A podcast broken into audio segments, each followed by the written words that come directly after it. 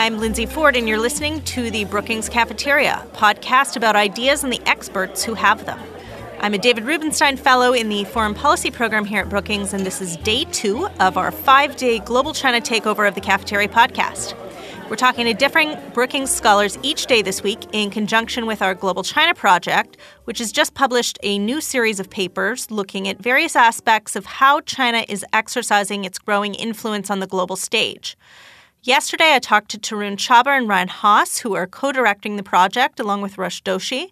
Today, I'm very pleased to be talking to Richard Nephew, who's a senior non resident scholar here at Brookings and also a senior research scholar at the Center on Global Energy Policy at Columbia. Richard is a well known expert on sanctions policy. He has literally written the book on the topic. It's called The Art of Sanctions. And he served as the principal deputy coordinator for sanctions policy at the Department of State during the Obama administration. So, Richard, welcome. Thanks very much for having me. We are going to talk today about your paper that you did for this project, which looks at sanctions policy as an emerging area of strategic competition between Washington and Beijing. And I thought the paper was really fascinating and particularly timely. What interested me is thinking about the fact that the US has traditionally had sanctions policy as sort of a unique tool in our toolkit. And there's been a lot of discussions about how we deploy sanctions as a policy tool right now, not just toward Iran, but in the China context in particular, people have advocated for sanctions over issues like, say, territorial aggression in the South China Sea, human rights abuses in Xinjiang. So, for me, I think looking at how China might seek to play more in this space in the future on its own is a really important topic to explore. So, jumping right in, you talk in the paper, you say that China's general opposition to multilateral sanctions, unilateral sanctions, that has been a pretty traditional stance for the Chinese government has relaxed in recent years. And so you think that in terms of where they're headed, sanctions policy could become a more competitive aspect of the US China relationship in the future. Can you talk a bit about what you see as some of the more significant evolutions we've seen in China's rhetoric and its approach to sanctions and where you think they might be headed in thinking about sanctions policy in the future? Yeah, sure. I mean, I think you know if we really dial our th- uh, thinking back uh, and and consider you know Chinese policy ever since the revolution, you know we can see various different epochs. And I think you know the initial years were defined by China trying to restructure the economy and trying to actually have a more modern economy. So at that time, you know, sanctions were not exactly something that you would want to do because you know ultimately they come down to denying access to China, you know, for the rest of the world. And I don't think that's something that they thought was in their interest. In fact, quite the opposite. They wanted to encourage business activity, and that was even you know when you had Chairman Mao.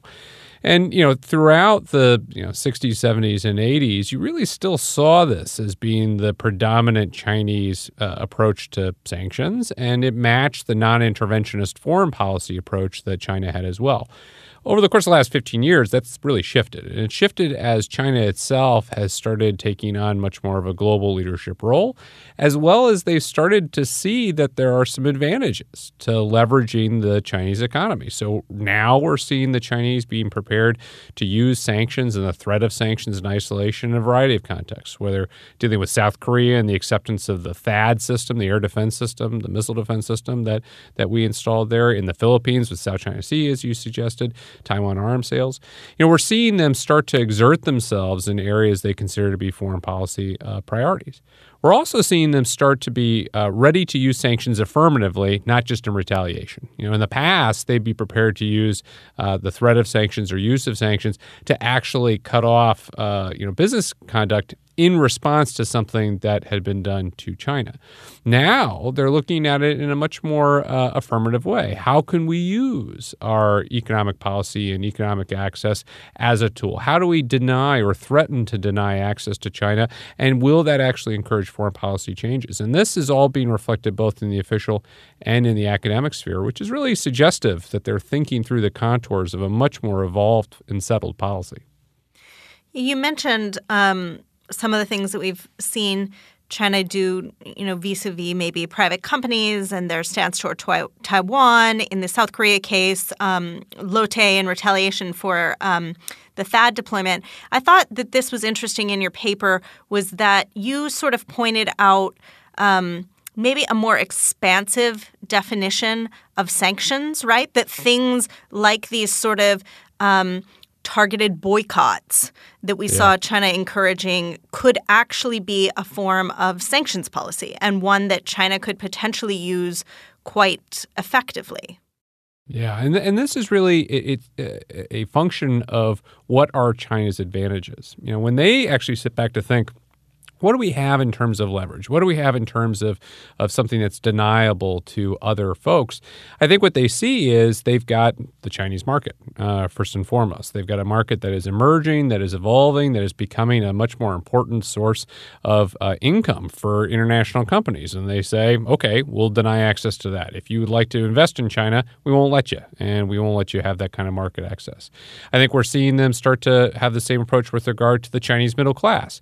If you are going to to do things we don't like, then we're not going to allow our tourists to come to your country with all the money that they potentially can spend. So I think what this really speaks to is a uh, Chinese approach in which they have identified what are their advantages, what are their strengths, what are things that other people want access to and therefore can be denied. And in this regard, they're not really approaching things differently than the United States would do. You know, when you think about how U.S. sanctions policy has evolved over time, we also have targeted things that people want and, and access they want to the U.S. economy, such as access to the U.S. financial system. And by denying that, uh, we seek to persuade uh, countries, companies, entities that they ought not engage in uh, conduct that we don't like. And so I think really where the Chinese are um, at this point is is uh, a process of cataloging uh, what are their strengths, what are their opportunities, and then selectively using them where they think there are vulnerabilities to their sanctions target. Again, not unlike the United States. Yeah, and so you talk about this idea that China, thus far, has been basically, you know, reactive, responding to how we might use sanctions policy affirmatively. But now they are doing this process of cataloging their own strengths and thinking right. about how those could be used in an affirmative manner. Um, and those strengths will look different where the U.S. Um, has used its financial markets and access to U.S. financial markets as a strength, China may use its own domestic markets and, and access to the Chinese middle class, like you just said. So, recognizing that China may be looking to use um, sanctions policy in a different way than us, it will bring different economic advantages to the table than the ones that the U.S. has. What kinds of problems and challenges does that present for policymakers?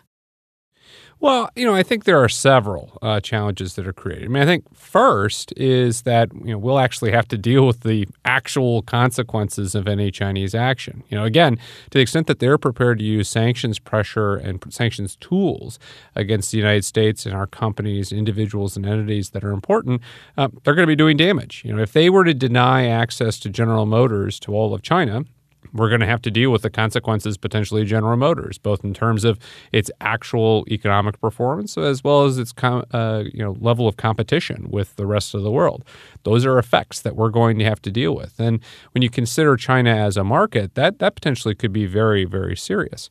You know, we also are going to have to deal with the political effects that come from that. And, and I think this is a uh, not yet fully realized issue, but at the point in which uh, you know China is able to threaten thousands of jobs in the United States, as we're already starting to see with the tariff, uh, you know, tit for tat uh, response that we've had since uh, Trump became president. Um, you know, I think we'll start to see a need for policymakers to have to deal with angry constituents, and those constituents can be everyone from soybean farmers all the way up to the heads of of uh, global corporations, and those kinds of political effects are going to shape our decision making. They're going to shape our option set. They're going to shape how members of Congress and members of the executive branch consider uh, sanctions tools, which I think is is a pretty important thing to keep in mind because to the extent that China is able to shape our decision set by taking certain uh, U.S. interests and putting uh, direct pressure on them, we'll have to start considering whether or not we want to apply sanctions pressure on China in, in certain areas, whether it's human rights or whether it's with regard to Taiwan or North Korea, or whether we don't want to do that uh, because we do have uh, our own interests at stake here, which I, I don't think we've fully internalized how that'll affect U.S. policy and how it'll affect our desire to have to uh, you know achieve a maximalist foreign policy instead engage in trade-offs. And I think the, the, the last thing that uh, will be a fairly major challenge for us is the effects on partners. You know, one of the things that uh, I point out in the paper is that China doesn't just have to put pressure on the United States directly to put pressure on the United States. That we also have got allies and partners that are potentially more exposed to China even than us. Again, look at South Korea and THAAD. And uh, to the extent that the Chinese are able to damage their economy or damage their strategic interests, those are interests in the United States as well. And they're going to have an effect on what we have to do potentially uh, in terms of defense, in terms of economic security, and certainly in terms of political relationships. So, a lot of challenges that are going to have both primary and direct effects on, on the U.S., our economy, and our political decision makers. Yeah, this is a great point that I thought you raised in the paper, which is it's not simply how China might seek to um, use its sanctions against the United States directly, but that in many instances um, it might be an indirect play. And that might actually be more difficult for the U.S. to deal with because some of our closest allies and partners are actually far more economically vulnerable um, and exposed to China's ability to exert economic coercion. We've seen this in various cases, and you know, I raised Korea and Lotte, but there have been others.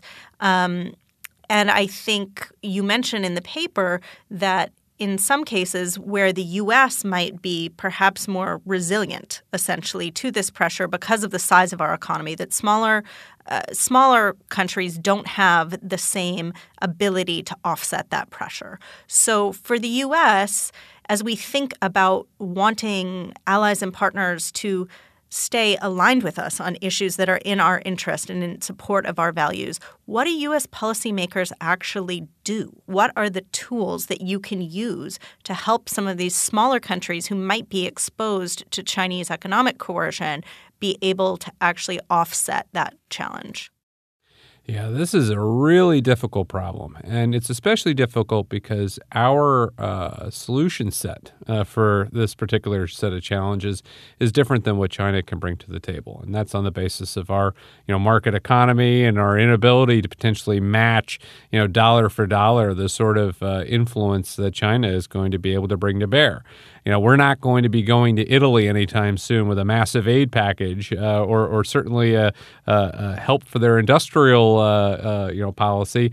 The same way that uh, China is able to, for instance, uh, try and leverage the Belt and Road Initiative, and and to the extent that it's actually being uh, pretty successful in Europe, I think you can see some of the risks and, and questions that are, are generated from there. I do think there are things that we can do. I, I think, you know, first of all, uh, especially for our most vulnerable uh, partners uh, who are at risk from a security standpoint, we, we can reinforce them, you know, in a direct physical sort of way um, against any kind of, uh, you know, political and economic coercion that might be brought to bear. And this this is probably the most important in Japan and South Korea to make sure at a minimum they don't feel insecurity at a physical level, but also reinforce them on a political level and to underscore that you know we are uh, partners, we're allies, and uh, that set of interests won't change. And I think, frankly, this is one area where the Trump administration has done some damage to the United States because in South Korea and Japan now, it's hard to make that case that it's worth sticking with the U.S. even if there is a short-term problem problem that might be created with China. But there are opportunities to rebuild those relationships and reinforce them going into the future, and that would give some confidence and some sense of stability uh, for those partners. I think we can also keep working with partners on uh, avoiding excessive interdependence uh, with China. And I think you, know, you, see a little bit about this uh, with respect to Huawei. You see it with the debates over 5G and other such things. But I think you know there are ways in which we can talk and and strategize and cooperate with partners to identify areas in which interdependence in trade and business activities are perfectly fine, and places where it's more dangerous. And if we're thoughtful and if we're uh, considerate about identifying and redlining those areas, I think we'll be able to uh, assure our partners that we're not just seeking domestic U.S. economic advantage here, but rather looking after their baseline uh, security and political uh, independence, you know, vis-a-vis uh, China.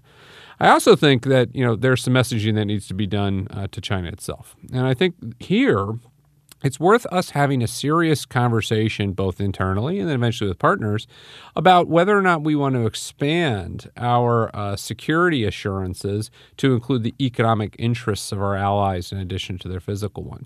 Now, this is challenging, especially because you know we are economic competitors with countries like Japan and South Korea. But I think again, within the confines of a stable political relationship, we'll be able to convince they first and then eventually the Chinese, that notwithstanding any economic competition that might exist with our partners and allies, ultimately, if China is going to threaten their stability and threaten their, threaten their economic security as a result of uh, any kind of sanctions fight that we end up having with the Chinese, that uh, the Chinese will be chastened by that to some extent, or at least we'll have to bear in mind that there are risks if they take too aggressive a case. So I think reassurance is the bottom line. I think some messaging uh, will also need to be engaged in, but I think more than anything, we need to uh, try and rebuild the the relationships such that they have more of a, a feeling of trust when we say we have your interests at, stake here.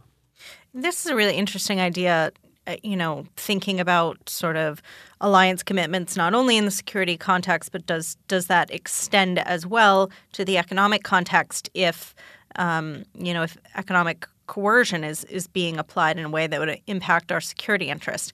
And um, it's intriguing to me because as a security person, um, you know, my instinct and probably of a lot of national security people will be like, yeah, that makes a lot of sense. Um, but I wonder would the business community see it the same way, right? Um, would making yeah. those kind of reassurances for some folks in the business lane um, potentially impact their bottom line because there are competitive relationships there, um, and and lead folks in the business community to be less supportive of that kind of idea. What do you think? No, I think that's an issue. And as, as I said, I mean, I think when, when you start thinking outside of physical security issues and start thinking about economic security issues, I, I, think you can hear people in the business sector, you know, start to get a little nervous about what, what does that mean? How far would, would an administration go? But look, if we really think about it, though, um, our interest in our partners does extend to their economic stability because they're economic partners, because they're markets. You know, when you think about Europe, for instance, it's not just NATO, it's the fact that they're one of our largest trading partners, the fact that we have investments uh, there and they have investments here. So, to some extent, we're already invested in the economic security of Europe, the economic security of Japan and South Korea. And I think this is where you just need to have a fairly healthy understanding of competition's one thing thing. And you know, fighting over individual margins and having competition over your company versus my company getting a contract, those are all you know par for the course aspects of business uh, competitiveness. But our lines need to be while we're all prepared to rock the boat a little bit, we're not going to tip it over. And the concern that we'd be registering back with the Chinese is, you know, we are not going to allow you to tip the boat over as well. And so, if you want to use your tools of economic coercion uh, in order to leverage political decision making, that's a potential line uh, that is dangerous to us and something that we'll take an interest in. If a Chinese company wants to compete with a South Korean, American, Canadian company over who can deliver the best widget for a car, that's a different uh, uh, you know type of, of activity. And so I, I think there are ways, um, as we've demonstrated for the last 70 years at the WTO and other uh, trade uh, you know formats, in which we can have a baseline level of acceptable economic competitiveness but ensure that the overall situation for our partners is going to remain stable and, and assured. And I think it's that kind of uh, agreement that will help protect the common space uh, and that will do so in a, a tight, cooperative and engaged relationship, that to me is the level of assurance that is both acceptable from a business context and desirable from a security context. It's a great point. You know, I think recently, as as folks are wrestling with this idea of quote strategic competition with China and what that looks like, how you reconcile the um, you know U.S. economic interests, U.S. security interests, where they intersect, where they may uh, be different, and folks in the economic world and the security world may think about U.S. interests in different ways, um, has been something really challenging for experts to wrestle with lately. And there's been a lot of discussion in particular about this idea of um, weaponized interdependence, mm-hmm. which which essentially is saying that where perhaps in the past um, folks who really supported uh, liberal uh, internationalism believed that this idea of greater institutionalization and bringing China into sort of all of the global institutions and economic networks would create a degree of interdependence that would um, help us avoid conflict, create incentives against coercion uh, and unhealthy forms of competition. That maybe that's not true.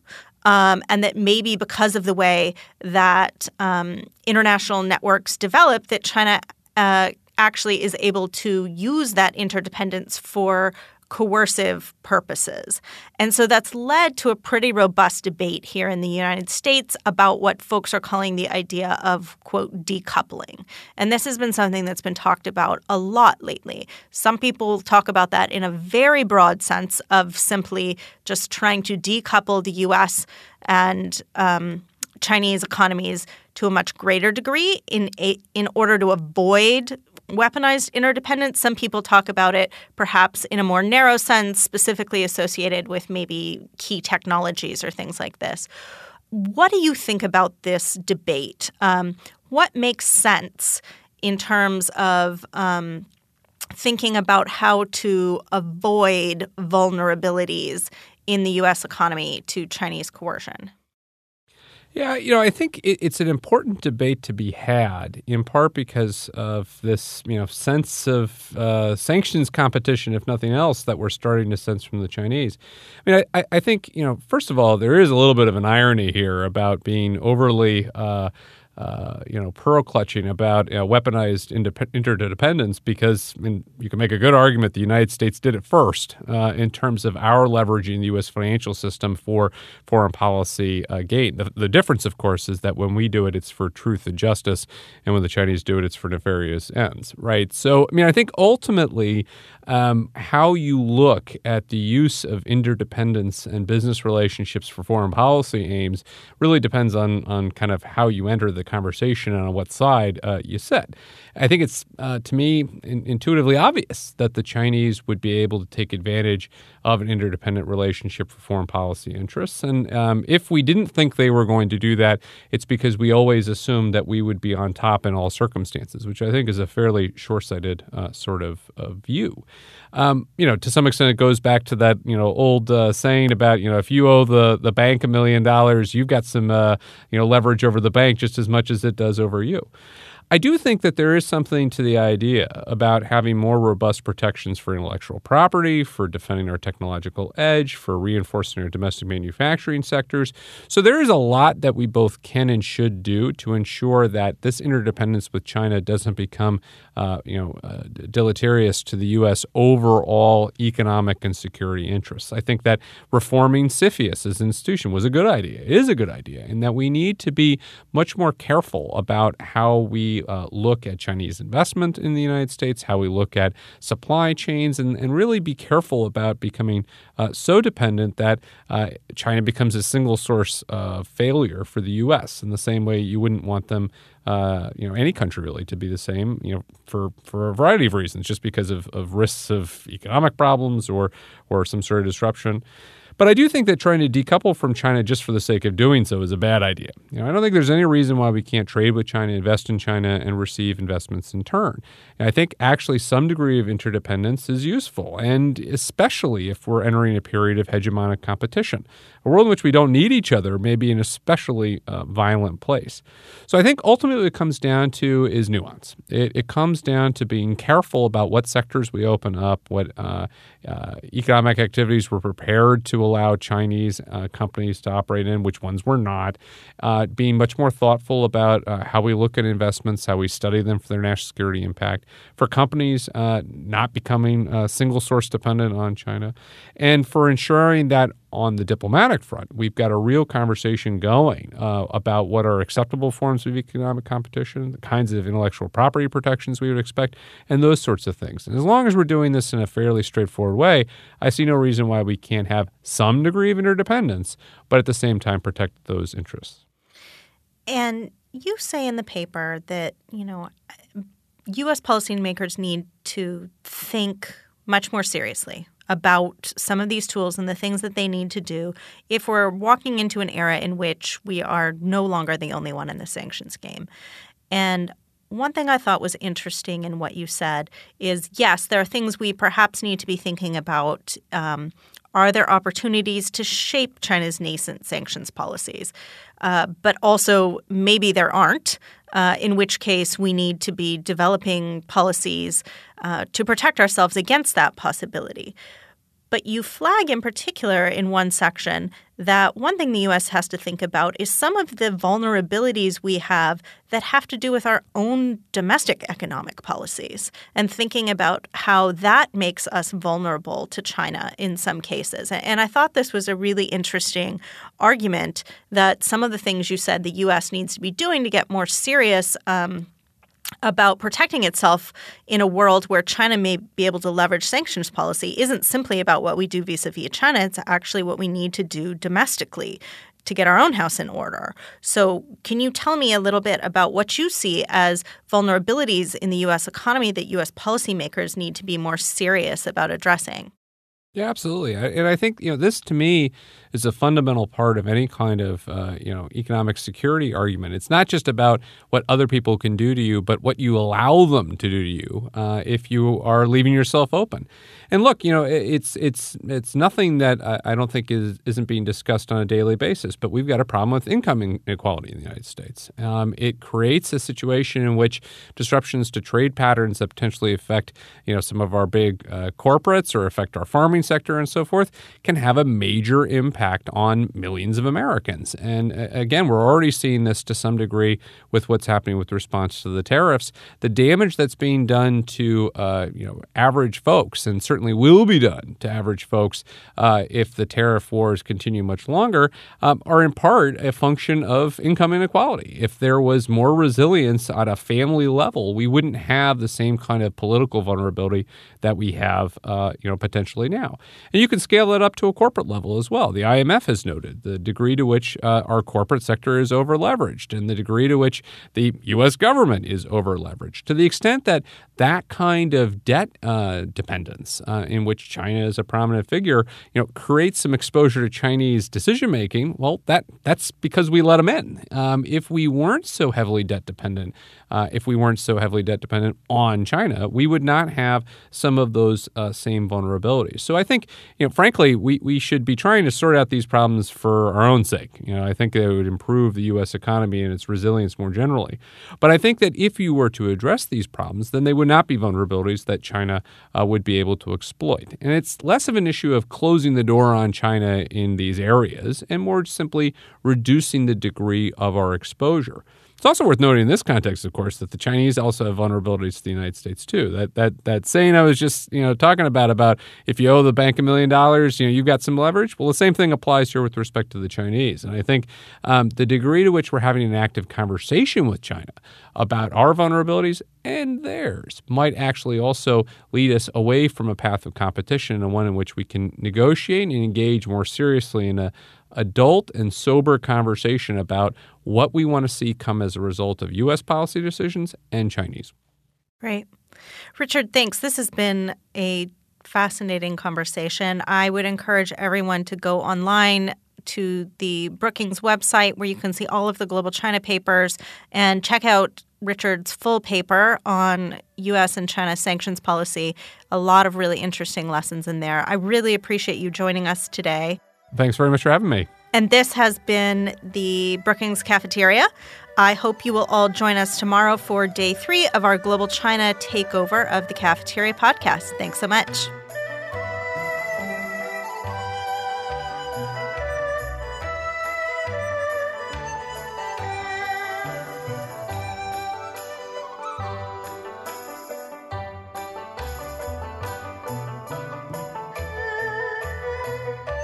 The Brookings Cafeteria podcast is the product of an amazing team of colleagues, starting with audio engineer Gaston Reboredo and producer Chris McKenna. Bill Finan, director of the Brookings Institution Press, does the book interviews, and Lizette Baylor and Eric Abalahin provide design and web support. Our intern this fall is Eowyn Fain. Finally, my thanks to Camila Ramirez and Emily Horn for their guidance and support.